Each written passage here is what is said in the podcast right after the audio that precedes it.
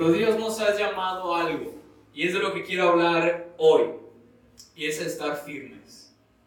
Hoy nos está diciendo esto Dios. Nos está llamando a permanecer firmes ante todo lo que hay a nuestro alrededor.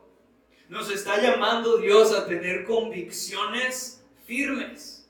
Nos está llamando Dios y nos está queriendo decir que no nos movamos, que no nos rindamos a pesar de la situación o las situaciones que estemos pasando o que vayamos a pasar. Y yo meditaba en esto de estar firmes y yo, ¿por qué Dios? ¿Qué quieres decir con estar firmes? Ya lo hemos visto en otras ocasiones. Pero estar firmes no solamente es, ok, voy a estar en las cosas de Dios. Estar firmes no nada más es, ok, voy a estar leyendo la Biblia. Estar firmes no nada más es, ok, voy a estar orando, ok, voy a estar yendo a la iglesia. Estar firmes no significa solamente eso, sino estar firmes es permanecer aún en medio de las dificultades. Eso es estar firmes. Uno no sabe que algo es firme hasta que le aplica una fuerza. A lo mejor tenemos una mesa y vemos una mesita ahí puesta y, no se mueve en el momento y podemos decir, ah, está firme la mesa y vas y le pones una caja y ¡pah! no estaba firme, parece firme. O, o a lo mejor está una escalera puesta y dices, ah, no, perfecto, ya está la escalera y te empiezas a subir y se cae. No estaba firme. A pesar de que es sólida, a pesar de que resiste, realmente no estaba firme. Algo es firme cuando lo pones a prueba. Yo quería hacer un ejemplo, pero creo que es demasiado brusco. Pero yo les quería quitar las cosas y les iba a decir, esto es firme y parece firme. Y yo lo quería patear y decirles, pues no, Viene una pero después dije, no, capaz si lo doblo o algo. El, el, de Monterrey está doblado, está así todo. Y luego le hicieron así, porque se les cayó. Y no, no quiero que le pase.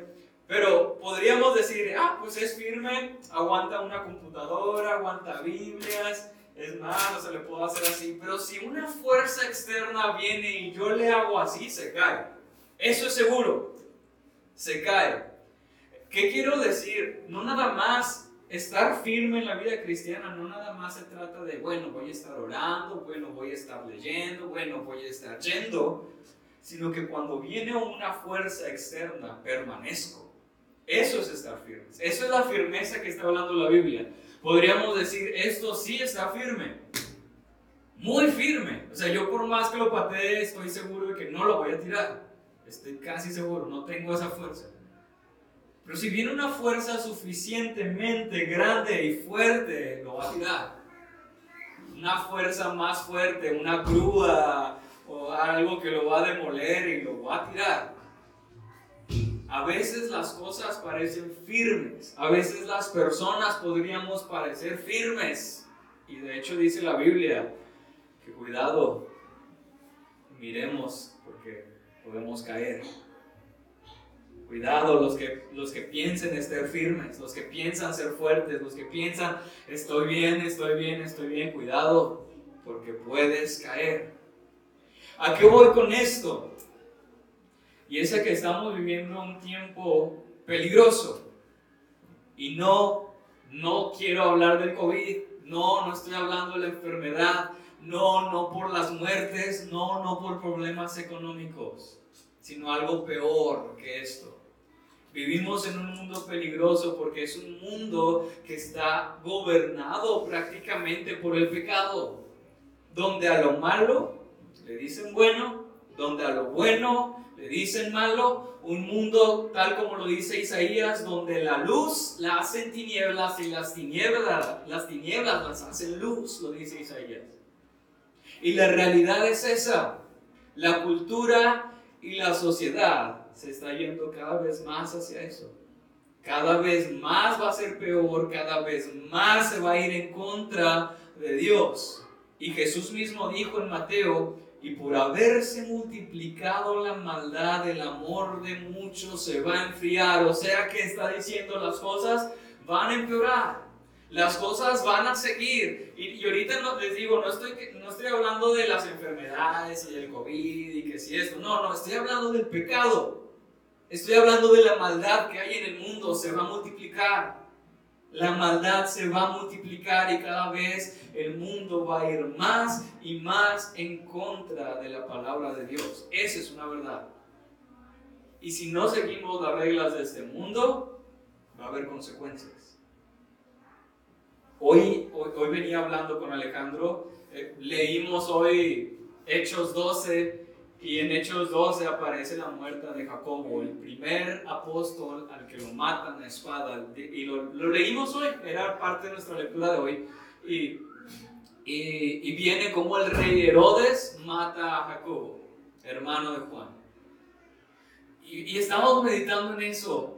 Como cristianos, ahorita tal vez no estamos sufriendo eso. ¿Quién sabe? Tal vez uno de ustedes dice, no, yo sí en mi trabajo.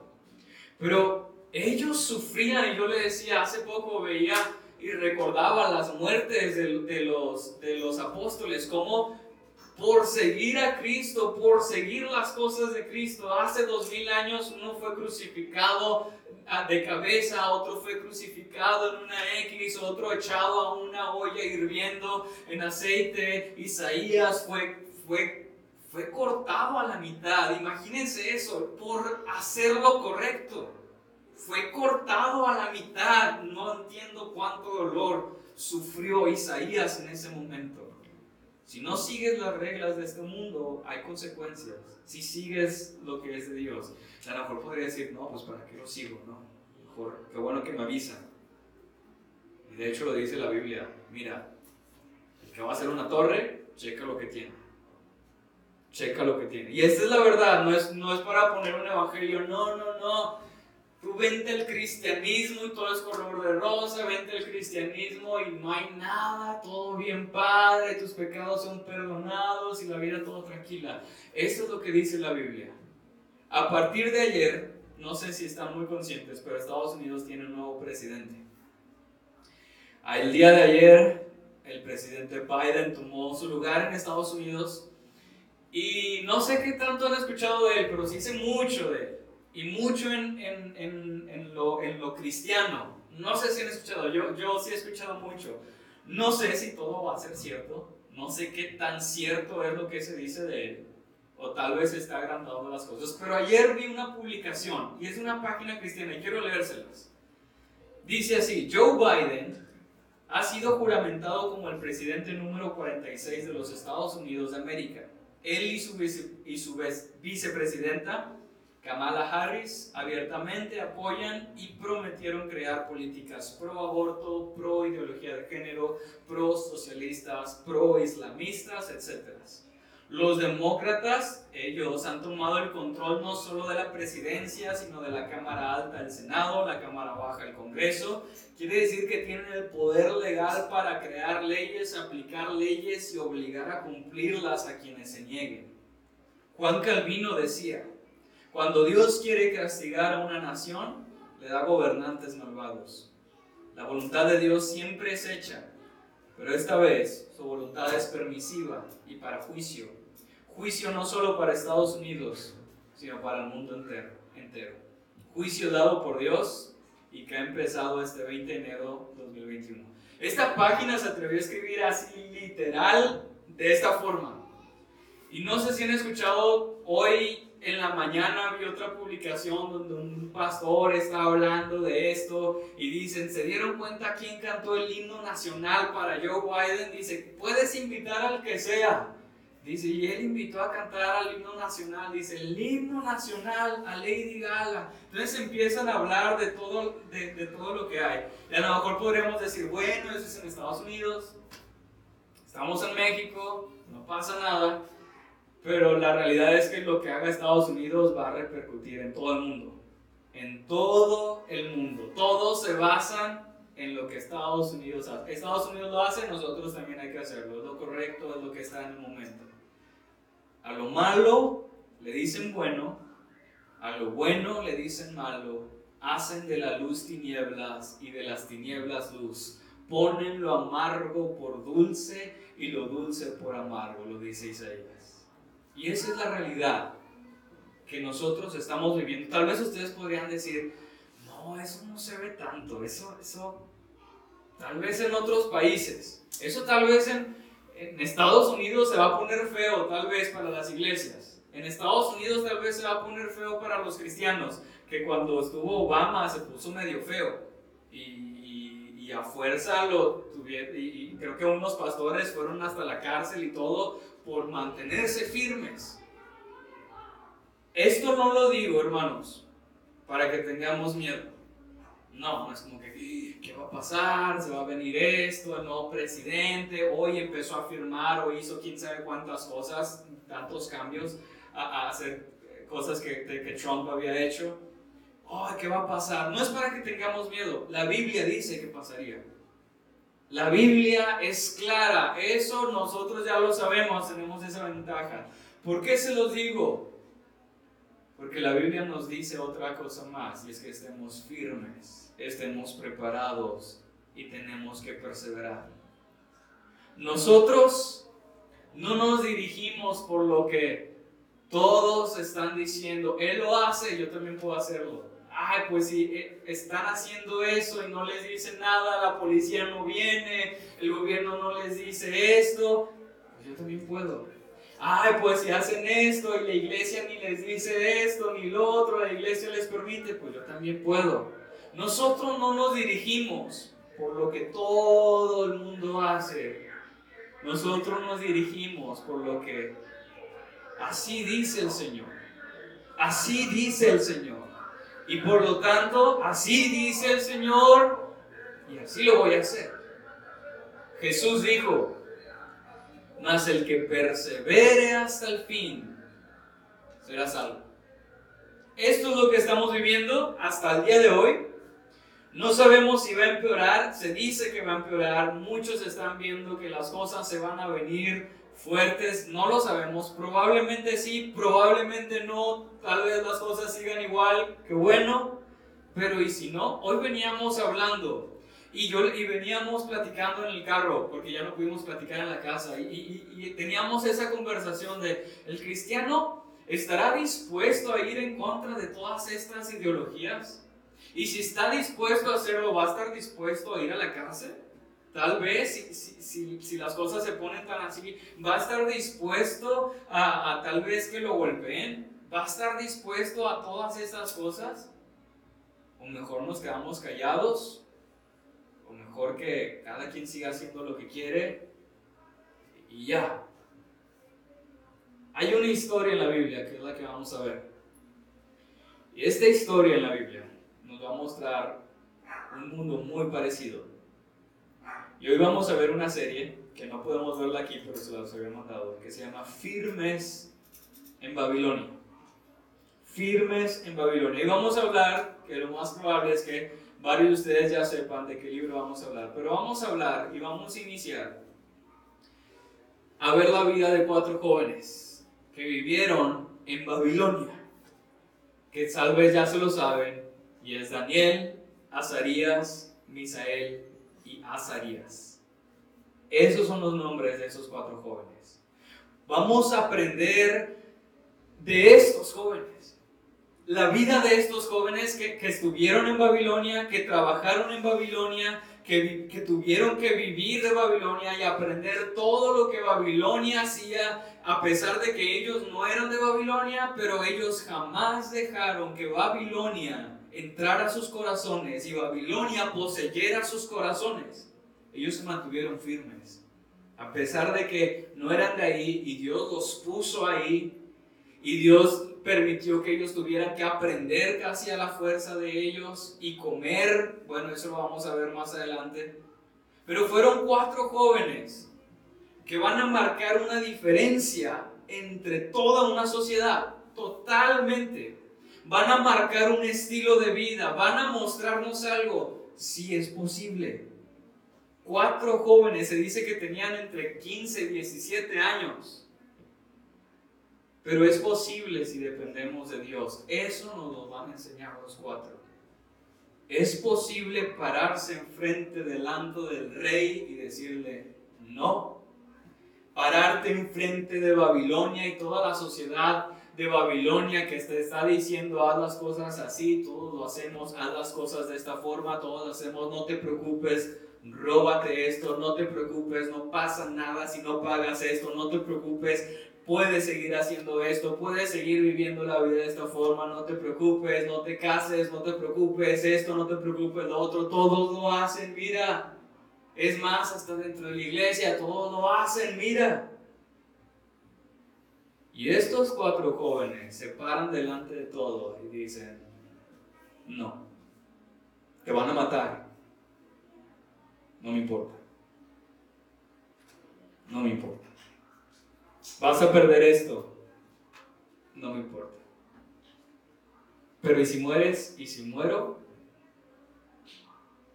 Eso es firmeza. No nada más es decir, soy cristiano, voy a orar, voy a estar yendo a la iglesia, voy a estar haciendo esto, voy a estar yendo las actividades, voy a estar sirviendo, como les digo, eso parece, eso es parte de la firmeza, sí, eso es necesario, sí. Pero estar firmes conlleva eso, que va a venir una fuerza, yo me tengo que mantener.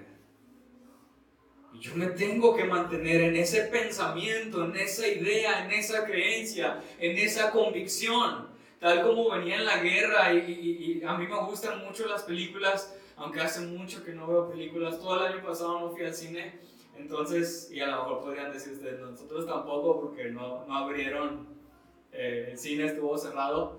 Curioso porque yo, yo puse mi corazón no ir al cine, eh, fue por algo que, que, que, hablé con, de hecho con Alejandro y fue como que está bien, voy a tomar eso, no voy a ir al cine y, me reía con él y dije, mira, Dios bien bueno. Dijo, si David no va al cine, nadie va al cine. Y cerró los cines. Pero bueno, me gustan mucho las películas. Y a veces ocurre que, que, el, que, el, ejército contrario está hasta allá lejos y lo primero que lanzaban eran las, las flechas.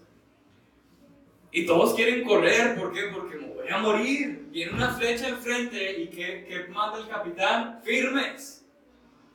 Y pues sacan el escudo, escudos firmes, firmes, firmes. Hasta que caen las flechas y les dicen ya después que avancen. ¿Por qué? Porque da miedo. Porque te quieres mover, porque quieres huir, porque quieres, pero te dicen firmes. Y te tienes que ellos se tenían que mantener firmes. Y estos cuatro jóvenes van a ser un ejemplo de esto. Si tienen su Biblia, porque no va a aparecer aquí atrás, en Daniel 1, en el libro de Daniel, del profeta. 1, capítulo 1, versículo 1 y 2. Vamos a leer estos dos versículos. Cuando lo tengan me dicen con un amén, por favor. Daniel 1. Dice así la palabra de Dios. En el año tercero del reinado de Joacim, rey de Judá, vino Nabucodonosor, Nabucodonosor, rey de Babilonia, a Jerusalén y la sitió. Y el Señor entregó en sus manos a Joacim, rey de Judá, y parte de los utensilios de la casa de Dios, y los trajo a la tierra de Sinar, a la casa de su Dios, y colocó los utensilios en la casa del tesoro de su Dios. Esto hasta ahorita, todavía sin entrar a la historia de Daniel y sus tres amigos, esto nos está dando una introducción y es un evento trágico para, para el pueblo de Dios. Trágico, ¿por qué? Porque en tiempos pasados Dios había cuidado de su pueblo, Dios los había levantado, Dios los había prosperado, Dios les había permitido tener un ejército, tener riquezas, tener un pueblo próspero, estar en lo alto, es más, hasta conquistar a otras tierras. Eran una gran nación.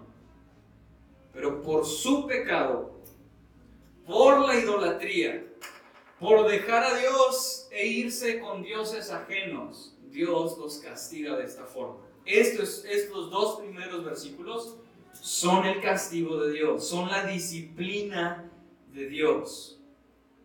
Lo dice en el año tercero del reinado Joacim, rey de Judá, vino Nabucodonosor, rey de Babilonia, y la sitió. y cayó. Prácticamente cayó. Dios utilizó a dos imperios para, para castigar a su pueblo. Primero utilizó, utilizó perdón, al imperio asirio, pero lo que hizo ese imperio fue muy malo, porque ese imperio arrasó con todas las diez tribus del norte y se dice que no se sabe dónde quedaron esas diez tribus. Las deshizo.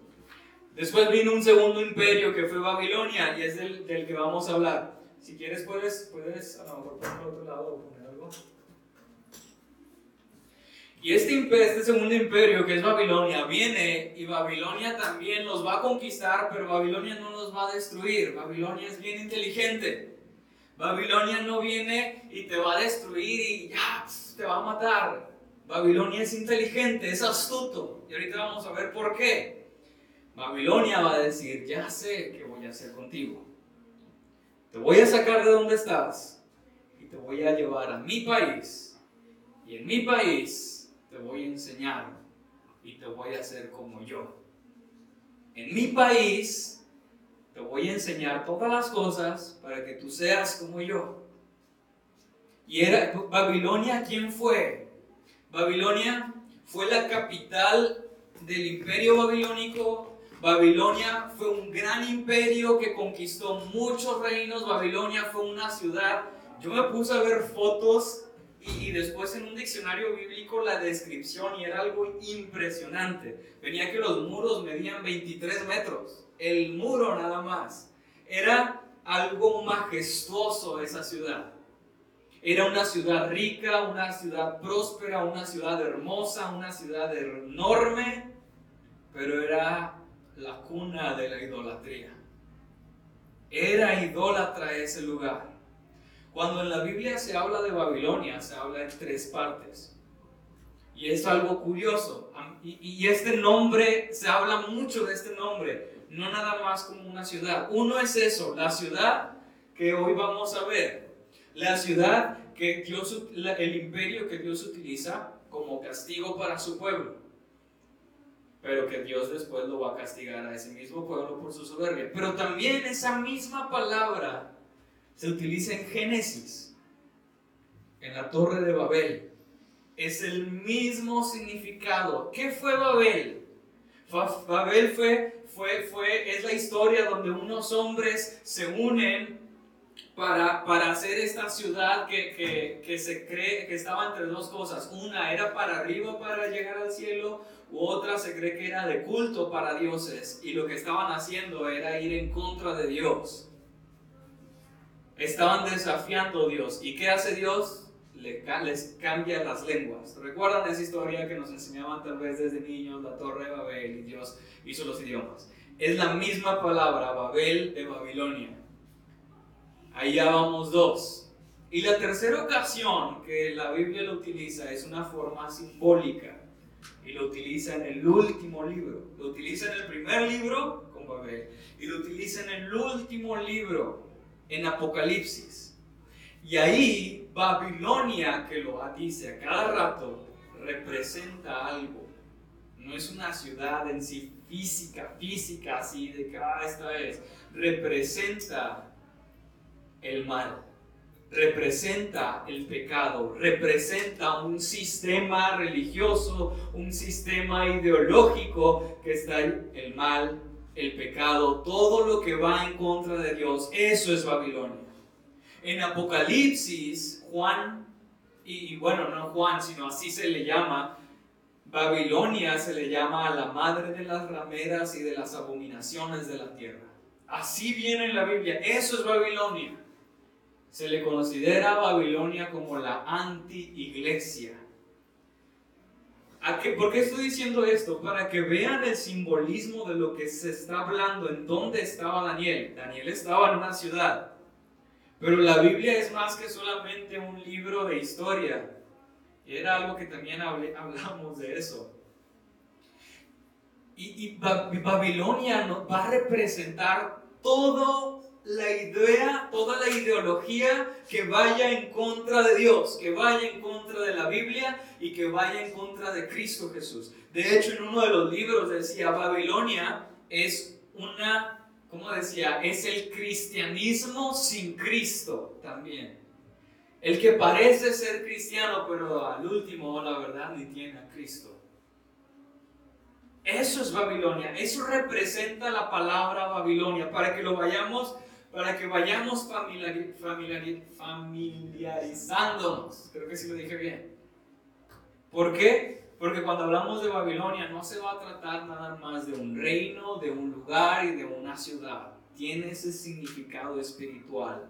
Representa maldad, representa pecado, representa todo lo que va en contra de Dios. Y por eso esta serie se llama Firmes en Babilonia. No nada más por la historia de Daniel. No nada más por la historia de, de, esos cuatro jóvenes, sino por nosotros. Porque si nos ponemos a pensar, estamos en un sistema igual, donde lo que hay afuera va en contra de lo que dice la palabra de Dios. Lo curioso es esto, Dios lo permite. Y lo, dice en el, en el versículo 2. Y el Señor entregó en sus manos al rey de Judá. El Señor, Dios lo permite. Dios, y eso lo sabemos, tiene el control. Dios es soberano. Él permite que su pueblo sea llevado al exilio y sean llevados cautivos a otro lugar. Él permite y deja que su pueblo es sacado de esa yo lo veo como una burbujita, que siempre estaban entre ellos y ahorita los voy a llevar a otra, otra idea, pero los saca de ahí y los lleva a un lugar donde hay idolatría, donde va a haber tentaciones y esa va a ser su disciplina y esa va a ser su prueba. No es lo mismo estar en tu propia tierra, no es lo mismo estar con tu propia religión a estar en otra cultura, con otras costumbres, con otros dioses. No es lo mismo estar en la iglesia y hola hermano, hola hermana, bendiciones, Dios le bendiga, ¿cómo está? No es lo mismo, hola hermana, ¿cómo está? Gloria a Dios, bendecida, excelente, en victoria, gloria. No es lo mismo estar en, en un momento tal vez así a estar afuera, donde todos tal vez hasta te hacen cara así de que tú qué, no es lo mismo que, que estés con los tuyos, tal vez con tu familia, a que te saquen y te pongan en otro lugar. Aunque en la iglesia también hay conflictos, sabemos que afuera cada quien hace lo que bien le parece. A mí me han dicho entre bromas de cómo por decir aquí en la colonia, dice aquí es donde no hay ley. Allá vas a donde no hay ley, vas a donde cada quien hace. ¿Será verdad? No sé, ustedes que viven, sí. Sí, hay varios que dicen que sí. Sabemos que afuera hay mentira, hay robos, hay violencia, hay impureza, soberbia, prostitución y más. Y sigue la lista. No quiere decir de que, oh, la iglesia no hay nada, la iglesia somos perfectos, oh, la iglesia es pura, santa y esto y lo otro. No, también hay problemas, también hay pecados. Y eso lo sabemos. Y ahí es a donde Dios nos manda. Y ahí es a donde manda a su pueblo, a Babilonia, a vivir. En medio de esa ciudad, en medio de una sociedad que va en contra de lo que creemos. Jesús oró diciendo, están en el mundo, pero no son del mundo, cuídalos, porque no son de este mundo, cuídalos, porque no son de este mundo. Y es lo mismo que nosotros. Y hablaba de nosotros también. Estamos en esta sociedad, pero no quiere decir que porque estamos en esta sociedad y en esta cultura vamos a estar haciendo las cosas que la mayoría nos dice que es lo correcto. Dios sacó a su pueblo donde vivían y los llevó a otro lugar, a Babilonia, para que fueran probados. Dice el versículo 2, y el Señor entregó en sus manos a Joacín, rey de Judá. Podrían decir unos, no, Dios no hace esas cosas. Dios no puede ser así. ¿Cómo? De seguro fue el diablo. El diablo es el que hace esas cosas, no Dios. Dios no hace, ni Dios es un Dios de amor. Y tenemos que saber que es un Dios, si ama, El que ama, dice la Biblia, disciplina. Y amaba tanto a su pueblo que lo disciplinó y ahora lo, siempre le dio advertencias. Les dio muchas advertencias. Si sigues así, te voy a exiliar. Si sigues así, va a venir alguien. Si sigues así, va a venir un reino. Si sigues así, siguió así. Y vino Babilonia. Y a veces se nos olvida que Dios es el que tiene el control. A veces se nos olvida que el que permite todo es Dios. La semana pasada lo vimos con Elías, ¿lo recuerdan? Esta es una disciplina para sus hijos porque los ama, porque su pueblo lo necesitaba y créanme, el pueblo aprendió aunque tuvo que aprender a la mala. Cuando el pueblo regresa, y esa es otra historia, pero cuando el pueblo regresa después de 70 años de disciplina, ¿a quién le gustaría pasar 70 años de disciplina? Nadie. Ellos pasan 70 años y cuando regresan, dicen, ya no. Sí se equivocan una que otra vez, pero cuando Jesús viene, ya ahora estaban las sectas religiosas de fariseos y ni modo, vamos a cumplir la ley. Aprendieron, nomás que se fueron a un extremo malo. Pero aprendieron, se dieron cuenta que estaban haciendo mal y dijeron, vámonos a la Biblia, pero se fueron a un extremo erróneo con el fariseísmo. Pero no nada más fueron exiliados, fueron humillados por, por Dios lo permitió y el versículo continúa diciendo, y parte de los utensilios de la casa de Dios y, y los trajo a la tierra de Sinar, a la casa de su Dios, y colocó los utensilios en la casa del tesoro de su Dios. ¿Qué está diciendo esto? Es de las cosas más humillantes que le podían hacer a una nación. ¿Qué estaba diciendo? ¿Por qué? Porque estaban humillando a su Dios. Estaban, ah, estos son los utensilios. También les traía una imagen, creo, de los utensilios que no, que no se ven.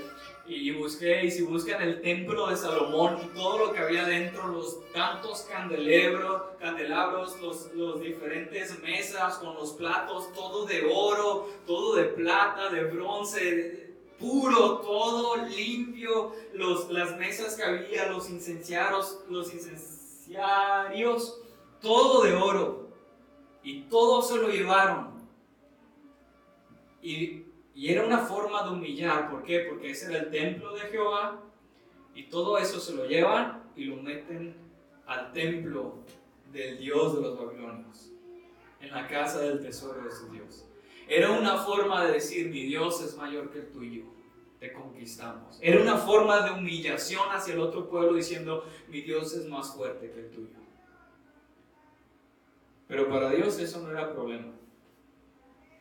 Dios no tiene que andar probando nada. Dios no tiene que andar probando yo soy más fuerte ni nada. Él es.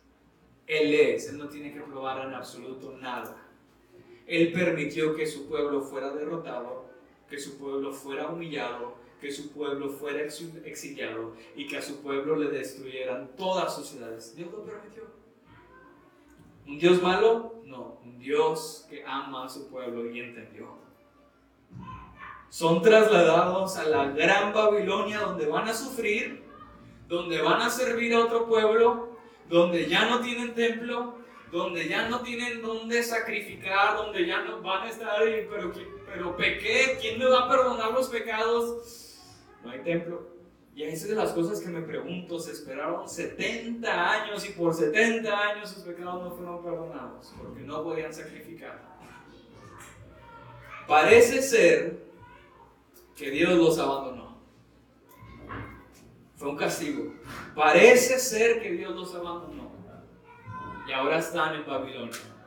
Parece ser a lo mejor que estás en una situación, tal vez por tu propia decisión, hablando de como castigo, como disciplina por tu pecado, y estás en una situación que estás viviendo que no te gustaría, en Babilonia, porque no nada más estás pasando por esta situación, sino al contrario, ¿quién me apoya? Todos son de, unos mienten, otros roban, y ni modo, pues les voy a tener que entrar, a lo mejor podrías decir, ni modo, tengo que hacer eso.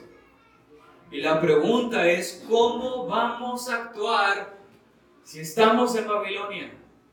Porque esto es, a, eso iba, puse el contexto de todo lo que estamos viviendo, lo que está pasando y cómo va a empeorar. Pongo el contexto de que van a vivir ellos, lo que está pasando y, es algo parecido.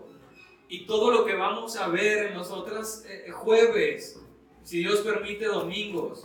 Pero, pero después lo que vamos a ver es cómo vamos a actuar en medio de Babilonia. Unos pueden llegar a decir, pues ya estoy en Babilonia, ya no estoy, Dios lo hizo, Dios quiso, pues hago lo que yo quiera, ya que unos pueden llegar a decir, llegar a ese punto, pues ya estoy aquí, hombre. Cuando esté en la iglesia, pues voy a estar con los de la iglesia y bien bonito. Cuando esté afuera, pues como los de Babilonia. Es más, vamos a hacernos bíblicos, como decía Pablo, con los gentiles me hago gentil, con los judíos me hago gentiles, pues con los babilonios me hago babilonio, ni modo. No, hasta agarramos la Biblia para lo que queremos. No quería decir eso. Ya no estoy en Jerusalén, ah, ya no estoy en la iglesia, ah, nadie se va a dar cuenta. Nadie se va a dar cuenta, todos lo hacen, todos en la cuadra lo hacen. Todos en el trabajo lo hacen, pues yo también. Y luego me ven raro si no lo hago. Y otros van a decir, y esos son pocos, y estos son los fieles, y estos son los que van a seguir firmes porque no va a ser fácil, van a ser pocos. Y eso es lo que vamos a ver en las siguientes semanas. Pocos van a permanecer firmes y decir, no lo voy a hacer. No lo voy a hacer. Oye, pero es que esto, no lo voy a hacer. Oye, pero todos lo hacen, no lo voy a hacer. Oye, pero es que si no lo haces, se te va a complicar y luego si no lo haces de esa forma, pues vas a tener que hacer esto y luego lo otro y luego pedir esto. Lo voy a hacer. ¿Cómo vamos a actuar? ¿Cómo vamos a actuar si sabemos que estamos, tal vez no es la Babilonia que está hablando todavía, que, que habla Apocalipsis, no es esa Babilonia? Ahora imagínense, si no es esa, ¿cómo se va a poner?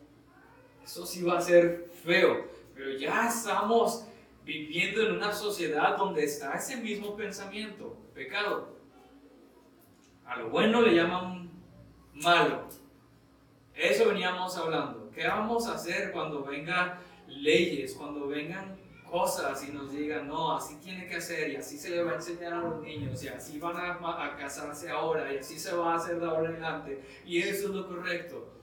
Vamos a permanecer firmes cuando se nos demande esperanza de la razón que hay en nosotros, de la fe que hay en nosotros. Vamos a permanecer firmes y decir, no, yo no creo eso. No, yo creo que eso es incorrecto.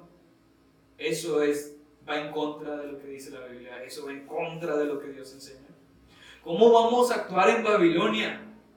No estamos viviendo en ese tiempo apocalíptico todavía, lo sé.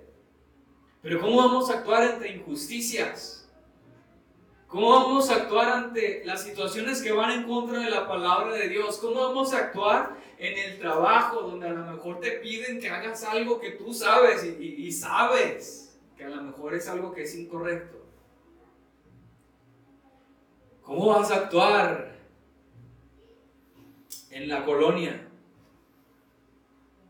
¿Vas a decir, pues todos lo hacen, yo también lo hago?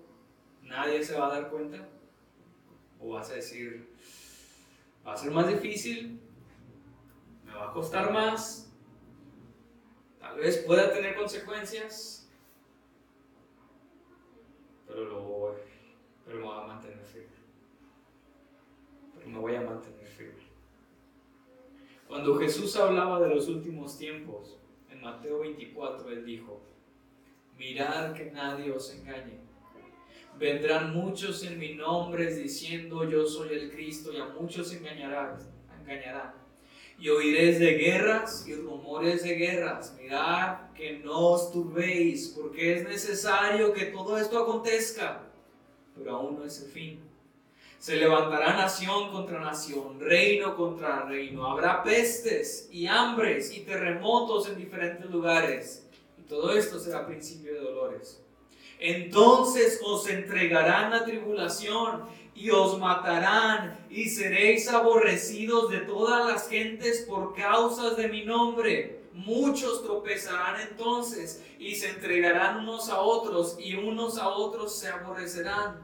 Y muchos falsos profetas se levantarán y engañarán a muchos. Y por haberse multiplicado la maldad, el amor de muchos se enfriará. Esto es una verdad.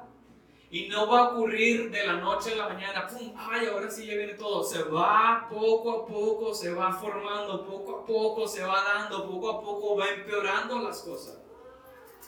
Es una verdad y Jesús termina diciendo en el versículo 13, más el que persevere hasta el fin, este será salvo.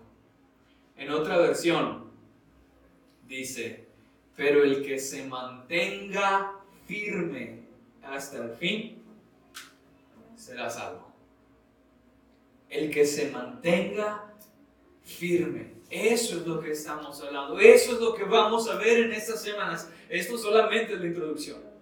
Y es para que vayamos viendo la sociedad. Vean la sociedad. A veces estamos tan cegados y estamos tan acostumbrados y hemos tolerado tanto la ciudad, a la ciudad, a la sociedad y a esa idea que ni nos damos cuenta de lo que estamos viviendo. Vean lo que es la sociedad. Vean lo que hay afuera, no para que lo juzguen y lo critiquen ni nada, sino para que se den cuenta en lo que estamos viviendo. Y se den cuenta y digan, ¿cómo voy a actuar? A lo mejor y, podemos darnos cuenta y decir, híjole, he actuado mal. Me he hecho como ellos en esto y en esto. En esto no, pero sí en esto y en esto me doy cuenta. Vas a seguir de esa misma forma, porque a veces somos bien, no, en esto jamás, en esto jamás diré una mentira, pero en otras cosas sí, te vale y lo haces y esto y lo otro, pero en esto lo cuidas bastante y no es la idea. ¿Vamos a permanecer firmes o vamos a hacer lo que todos hacen?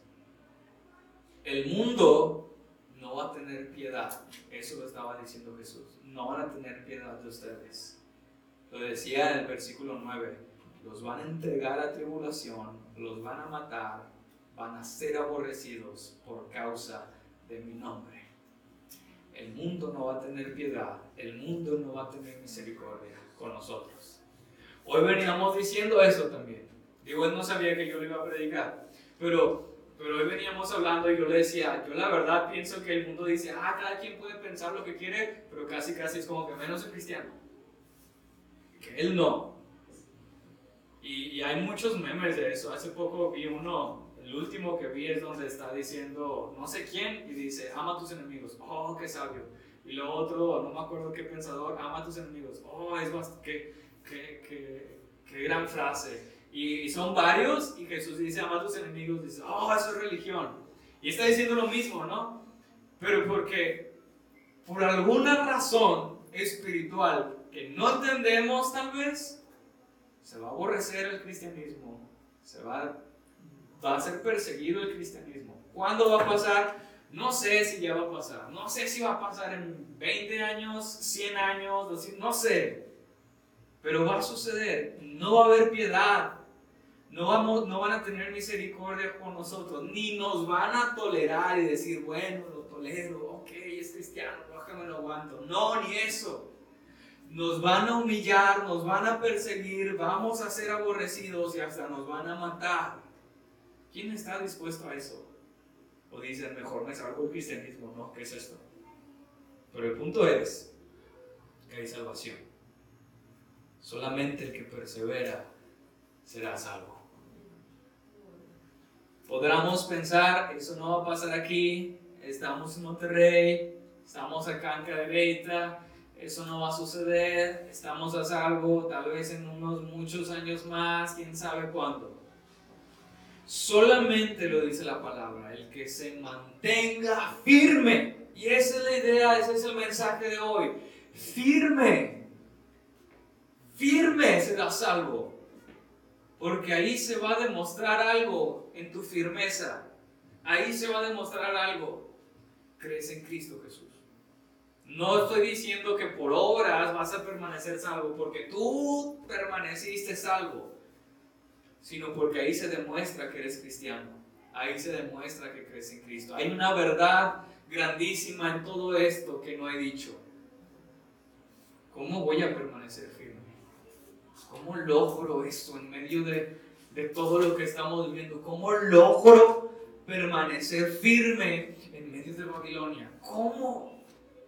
¿Cómo logro permanecer firme en tanta tentación? ¿Cómo logro permanecer firme cuando todos lo están haciendo y el raro voy a ser yo? ¿Cómo logro permanecer firme? No es fortaleza humana y no es mi aguante, no es que tan fuerte voy a ser yo, no es que tanto aguante yo. La Biblia sí nos exhorta bastante, y de estos encontré muchos versículos. La Biblia nos dice que permanezcamos firmes en muchos libros de la Biblia. Le está diciendo permanezcan firmes, perseveren, manténganse, no desmayen, continúen, manténganse firmes en las palabras de Dios. Son muchos los versículos, pero hay un secreto.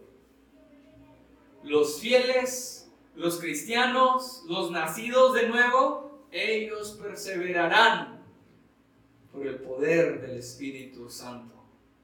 Ese es el secreto, por el poder del Espíritu Santo.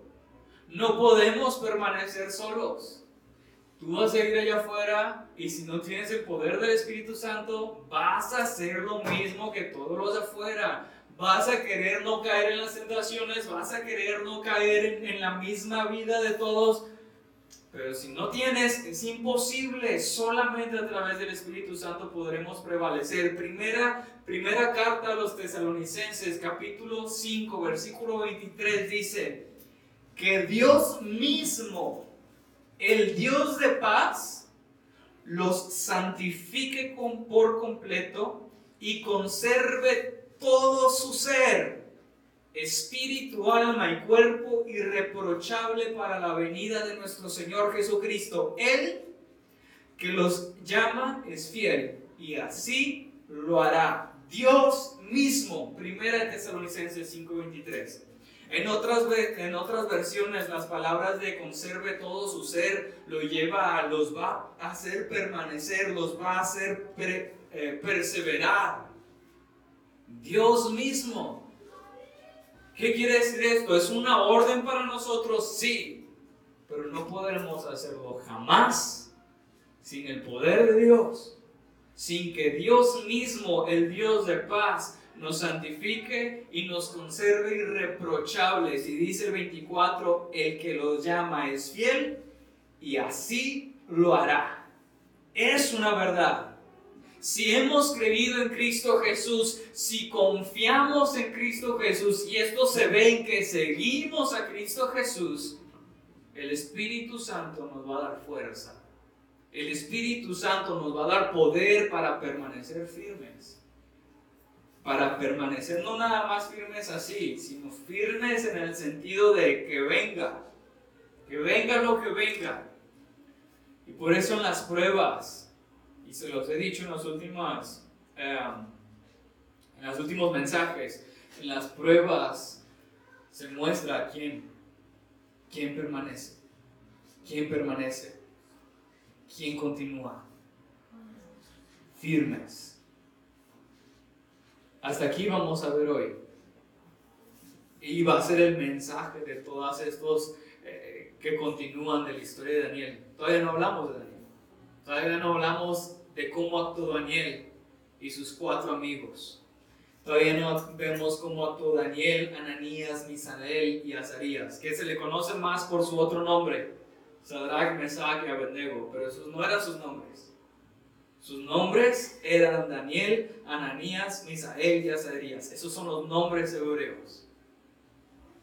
¿Qué hicieron ellos? Ellos vamos a ver más adelante unos fueron echados al horno, otros fueron echados a, los leones, otros fueron casi muertos por unos, unos, eh, por unos sueños. ¿Y cómo actuaron?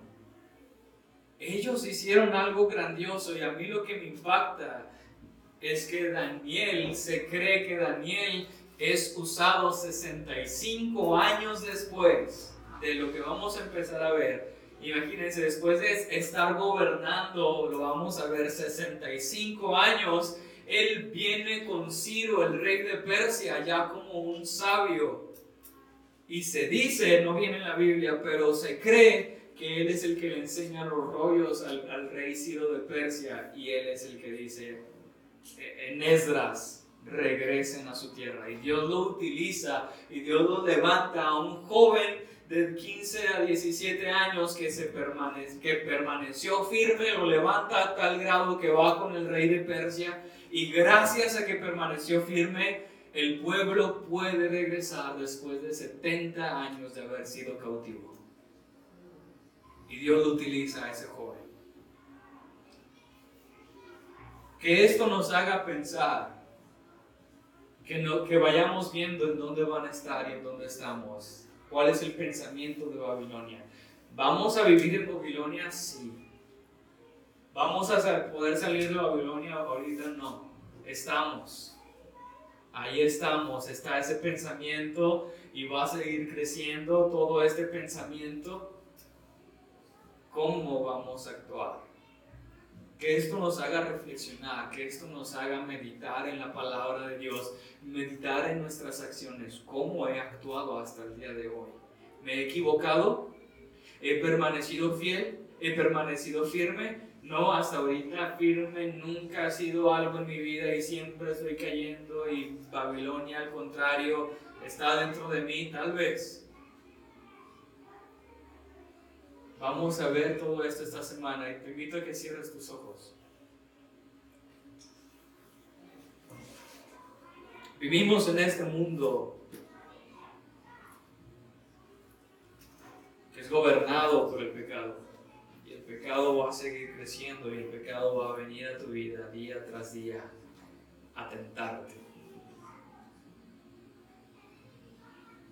Si hasta ahorita no has actuado de la manera correcta, Tal vez podrías decir, no es en todo, solamente son unas cosas. Bueno, en esas cosas que tal vez no has actuado de la manera corriente, correcta y te has permitido seguir la corriente que todos llevan. ¿Por qué no le pides perdón a Dios y le pides fuerza? ¿Por qué no le pides perdón a Dios por no haber permanecido firme? Y le pides Ayuda a Dios, porque lo vimos hoy, sin Dios es imposible, sin el Espíritu Santo es imposible. Y dile, Dios, ten misericordia de mí, yo no puedo solo, yo no puedo sola. Ten misericordia de mí, Señor, porque no está en mis fuerzas, yo te necesito. Perdón porque me he apartado, perdón porque en esta situación, en esta situación, en lugar de actuar como un hijo de Dios, actué como todos. Y admítelo, Él lo sabe. No le vas a esconder nada, Él lo sabe todo. ¿Por qué no vas delante de Él y se lo dices y clamas a Dios para que de ahora en adelante te permita vivir una vida firme, como la vivieron estos cuatro jóvenes que dan ejemplo? Señor Altísimo, conoces nuestros corazones. Tal vez aquí entre nosotros nos vemos y podríamos decir qué buena gente somos. Pero afuera, Señor, tú nos ves todo el tiempo.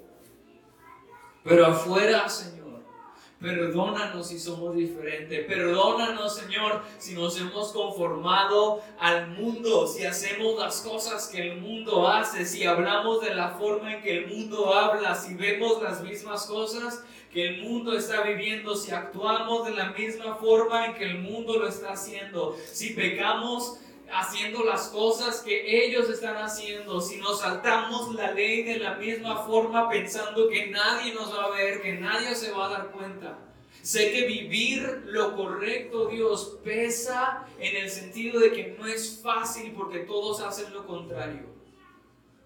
Pero es lo correcto y sé que ahí hay bendición. Sé que ahí tú respaldas a tu pueblo. Sé que cuando te mantienes firme a pesar de las consecuencias, tú respaldas a tu pueblo y lo bendices. Pero no es hasta que lo hagamos, hasta que nos atrevamos a hacerlo, que tú obrarás. Señor, permítenos, porque esta es cuestión de fe, de creer y de atrevernos. Permítenos tener esa fortaleza, ese poder y esa fe a dar ese primer paso, porque sé que en cuanto demos los primeros pasos, tú obras. Señor, nos has permitido vivir en este mundo de esta forma. Y tú sabes por qué. Nos has permitido sufrir en diferentes situaciones. Nos has permitido ser humillados. Nos has permitido de diferentes cosas a cada uno en lo suyo, en el trabajo, aún en la misma familia.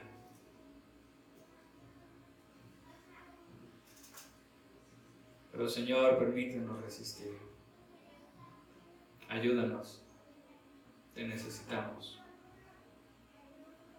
No nos abandones. No nos dejes en nuestros propios pecados. No nos entregues, Señor, como lo dicen Romanos en los primeros capítulos. No nos entregues a nuestros propios pecados. Por favor, tienes que disciplinarnos, disciplínanos, porque somos tus hijos. Y ayúdanos a permanecer firmes en medio de este mundo. Gracias por el ejemplo que vamos a estar viendo en este libro. Gracias Señor por la vida de estos jóvenes que vamos a estar aprendiendo en las próximas semanas. Pero con este primer mensaje permítenos reflexionar en la vida que hemos llevado, en la vida que hay a nuestro alrededor y a vivir la vida correcta. Te lo agradezco, Señor, y te bendecimos en el nombre de tu Hijo Jesús. Amén.